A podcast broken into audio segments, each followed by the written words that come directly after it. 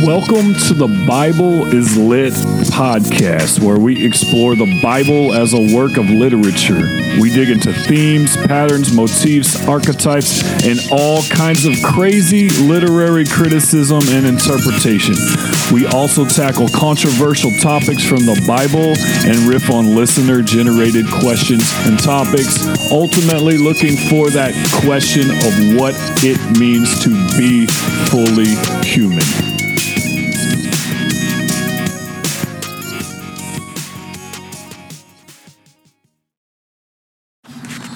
Thank you for tuning in to the Bible is Lit podcast. We're back with another episode. Uh, we're covering more ground in our destruction and rebirth unit. Uh, this time we're going to step into the story of Egyptian captivity.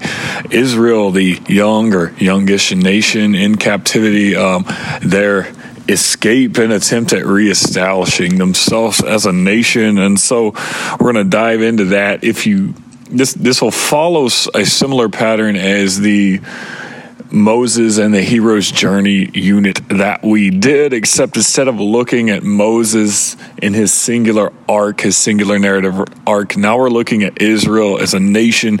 Um, and so the patterning that we're looking at is the attempted destruction or the destruction of a culture. And in that destruction of a culture, we have the recreation or the rebirth of a culture and a nation and the establishment of a whole new law and a new way of doing life. So let's get into it. Uh, if you have your Bible, uh, places we're going to be, we're going to be all over Exodus for the most part, um, highlighting verses or sections. Exodus, the whole first chapter.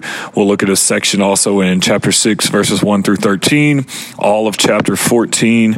We'll look at chapter 15, specifically verses 22 through 27, and then we'll blast forward. Uh, as the torch is passed to Joshua, now leading the nation. And then we'll look at the end of the book of Joshua, and that is in Joshua 24, verses 5 through 13. And so we'll see some similar patterning going on.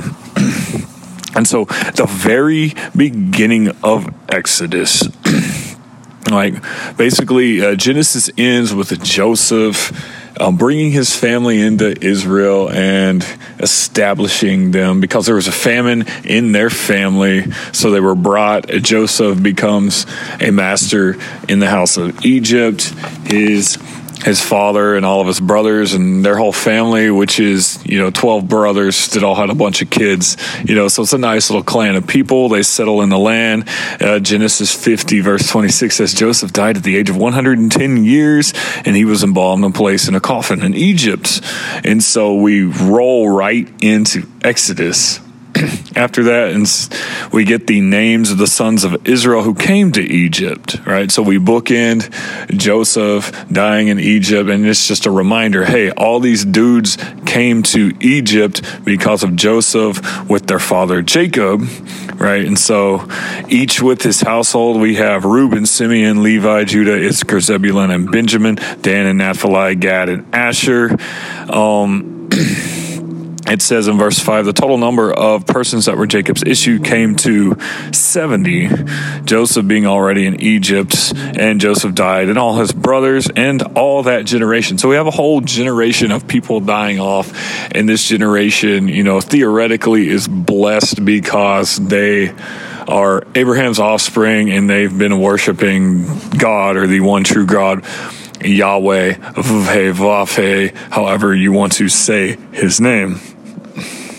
All right.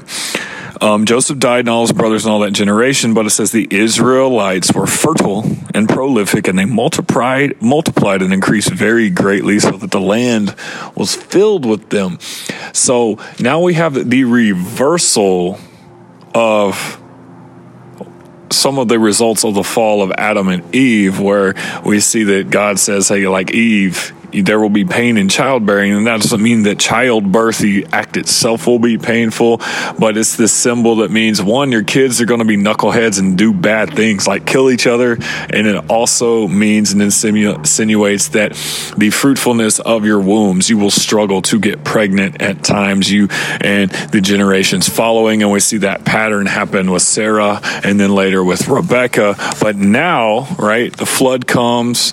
We have right? We have Noah and we have basically some righteous generations, so to speak, that have been following God. And it says, like, in this context, they have been fruitful.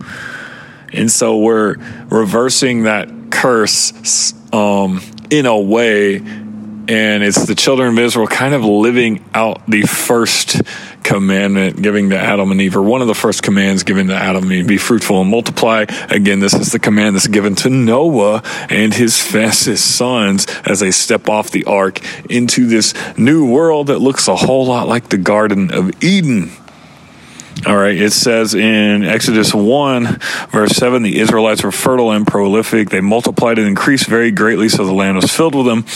Uh, verse 8, a new king rose over Egypt who did not know Joseph. All right, so the generations have died off. Joseph's whole generation, though they have Israelites in the land, but then the king who is part of this relationship with a foreign territory, doesn't know them either. And he said to his people, Look, the Israelite people are too numerous for us. Let's deal shrewdly with them. Let's trick them. So he's playing the role of the accuser right here.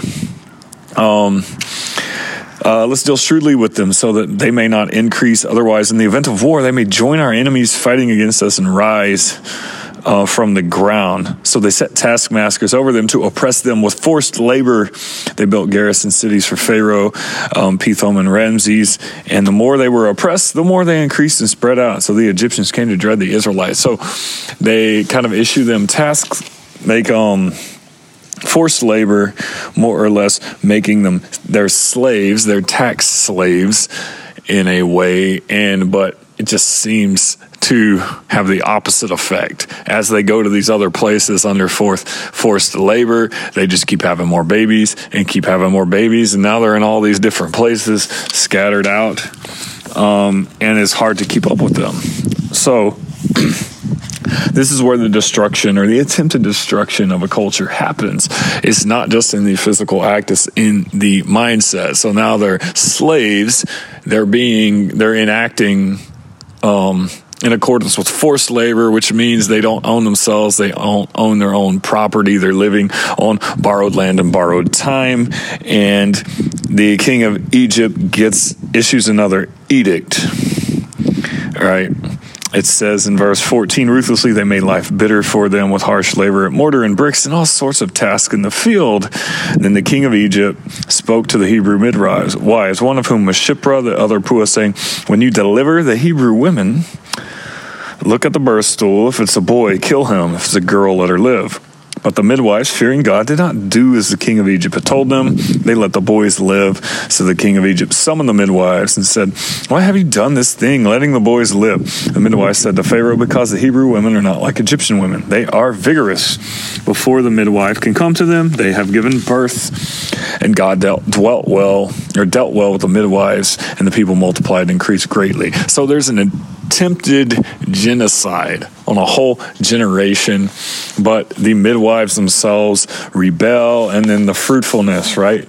It's this image and this symbol that life cannot stop. You cannot stop life. You cannot stop the will of God. It is going to find a way to happen. The how it is going to happen may change according to what the circumstances are, but it is an unstoppable force. And that is what we are supposed to get out of that symbolically to continue to follow out the motifs. And so that's the context of all that. It's an attempted destruction of the culture. And even though they are continuing to be fruitful and multiply, their mindset has shifted from being this sovereign nation to this nation that's was one of survival and after a whole generation they were living on land that did not belong to them now they are debtors. Now they feel they are owed something, or now they have to owe something, and now they're being forced to do things, which was never the point in make in bringing them over to Egypt in the first place. Right? They were escaping a famine. So we move into chapter six, and then we have the emergence of Moses as a leader. And the Lord told Moses, You shall see what I do to Pharaoh. He shall let them go because of a greater might. Indeed, because of a greater might, he shall drive them for from his land. And again insinuating that like you can't stop the hand of God, you can't stop the force, the creative force of life itself from moving forward. All right, and God speaks to uh, Moses here. Uh, again, Moses is has left Egypt. He was a ro- royalty in the house of Egypt. He was actually one of these baby boys that was supposed to be executed, but his mother hid him. Um, God spoke to Moses and said, I'm the Lord. I appeared to Abraham, Isaac, Jacob as El Shaddai, but I did not make, make myself known to them by my name. And then depending on which verse you read, the name is not pronounced. Usually in my Hebrew Bible, it just has it written out in Hebrew characters, and they use the word Adonai usually, but at that point, the most holy of holy names, you're not supposed to speak it. Um, I also established my covenant with them to give them the land of Canaan, the land which they lived as sojourners. I've now heard the moaning of the Israelites because the Egyptians are holding them in bondage, and I've remembered my covenant. Say for therefore to the Israelite people, I'm the Lord. I will free you from the labors of the Egyptians and deliver you from their bondage.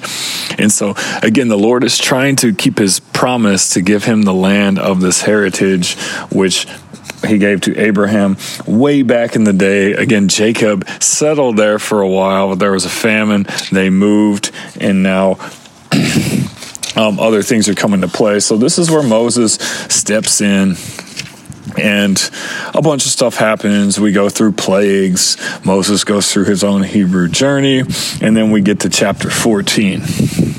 Um, and this is what we have. Like basically, Pharaoh tells um, well, Moses comes to Pharaoh and says, Hey, can we go out this way and just worship and offer sacrifices to our God?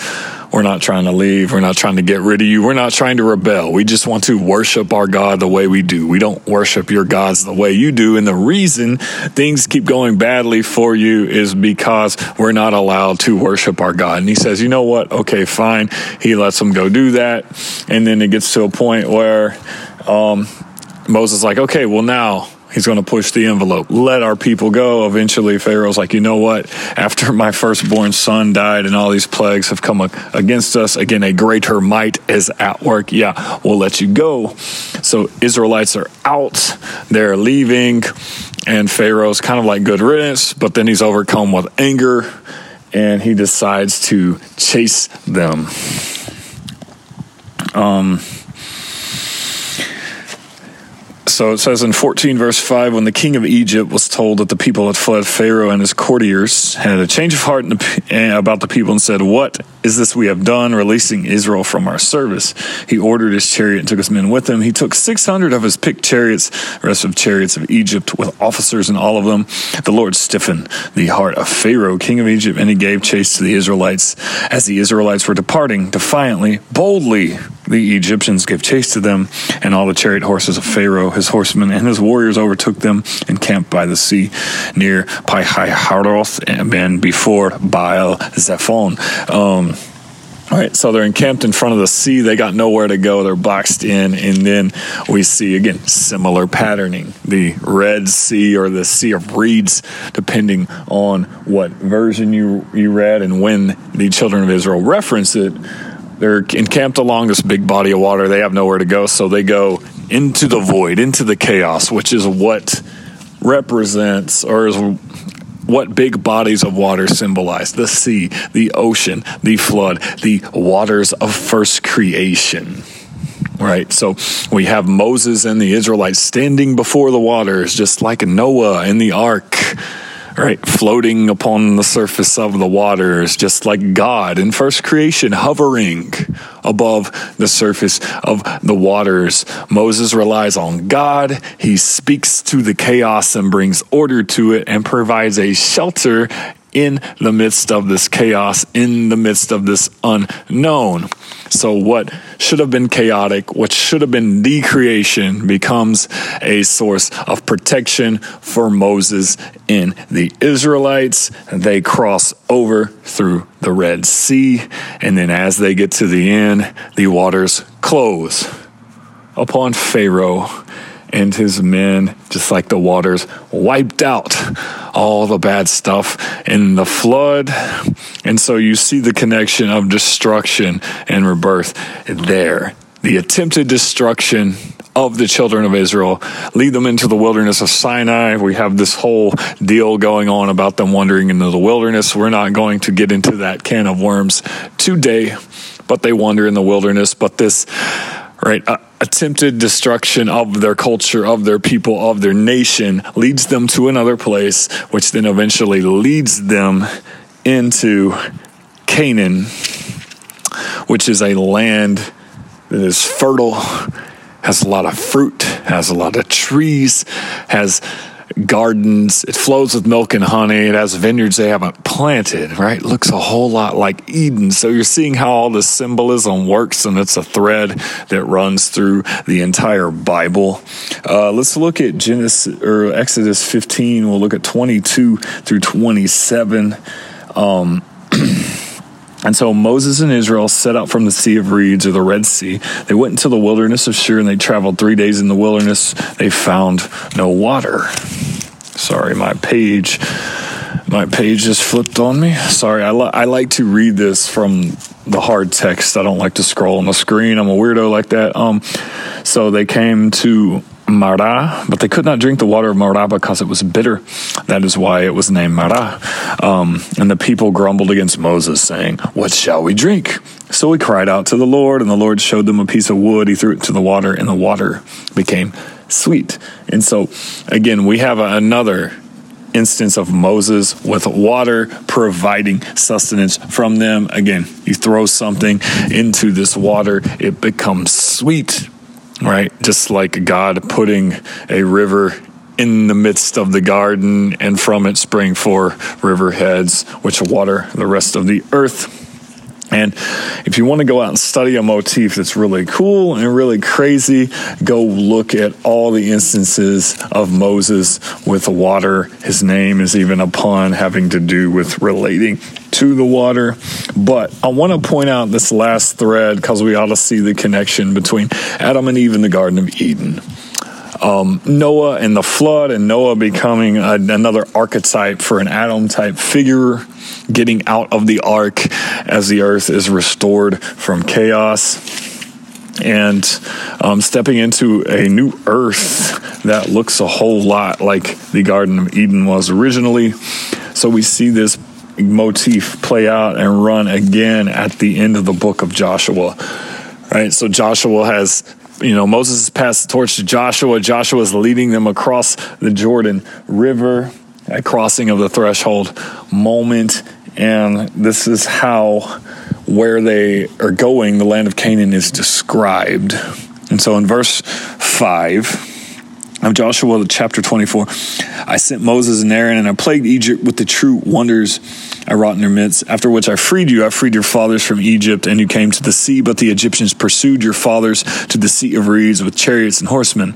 They cried out to the Lord, and he put darkness between you and the Egyptians, and he brought the sea upon them and covered them. Your own eyes saw what I did to the Egyptians. And this reinforces an old, ancient Near Eastern motif that the most powerful God was the God of the ocean, the God that could control the ocean, which again, God, chaos, right? He can pattern the chaos. The chaos watchers answer at his commands. He's the most powerful God. Or this idea the most powerful God is the one who can slay the sea serpent, the sea beast, the beast from the deep, the beast from the darkness, the beast from the abyss. And so, what we're having going on here, we're getting like a little recap of everything that happened with Moses and the Israelites while they're in captivity. So, moving on, we're in the middle of verse 7. After you had lived a long time in the wilderness, I brought you to the land of the Amorites who live beyond the Jordan. They gave battle to you, but I delivered them into your hands. I annihilated them for you, and you took possession of their land. Thereupon, Balak, son of Zippor, the king of Moab, made ready to attack Israel. He sent for Balaam, son of Beor, to curse you, but I refused to listen to Balaam, and he had to bless you, and thus I saved you from him. And that's a crazy story. If you want to read about about a talking donkey and all kinds of weird um, ancient civilization stuff. Uh, verse 11 You crossed the Jordan, you came to Jericho, the citizens of Jericho, the Amorites, the Perizzites, the Canaanites, the Hittites, the Girgashites, the Hivites, and the Jebusites fought you, but I delivered them into your hand. I sent a plague ahead of you, and it drove them out before you, just like the two Amorite kings, not by your sword or by your bow. I have given you a land which you did not labor and towns for which you did not build, and you have settled in them and are enjoying vineyards and olive groves which you did not plant. So they're in towns, they're in cities. There's this organization, this structure. There's vineyards, right? The wine, olive groves, the oil, right? There's abundance that they did not work for, kind of. Just exactly, same pattern, same metaphors, similar imagery as we see Noah stepping off of the ark after the floodwaters have receded, just like Adam and Eve being placed in the Garden of Eden.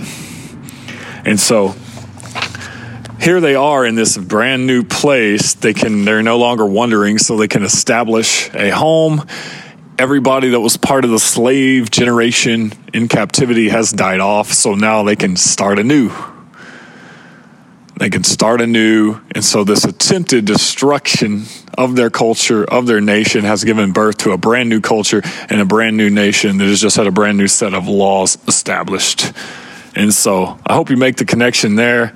Stay tuned as next time we will move into Job as we see this motif of destruction and rebirth or of decreation and recreation play out in the context of an individual person's life. Thank you for listening to the Bible is Lit podcast.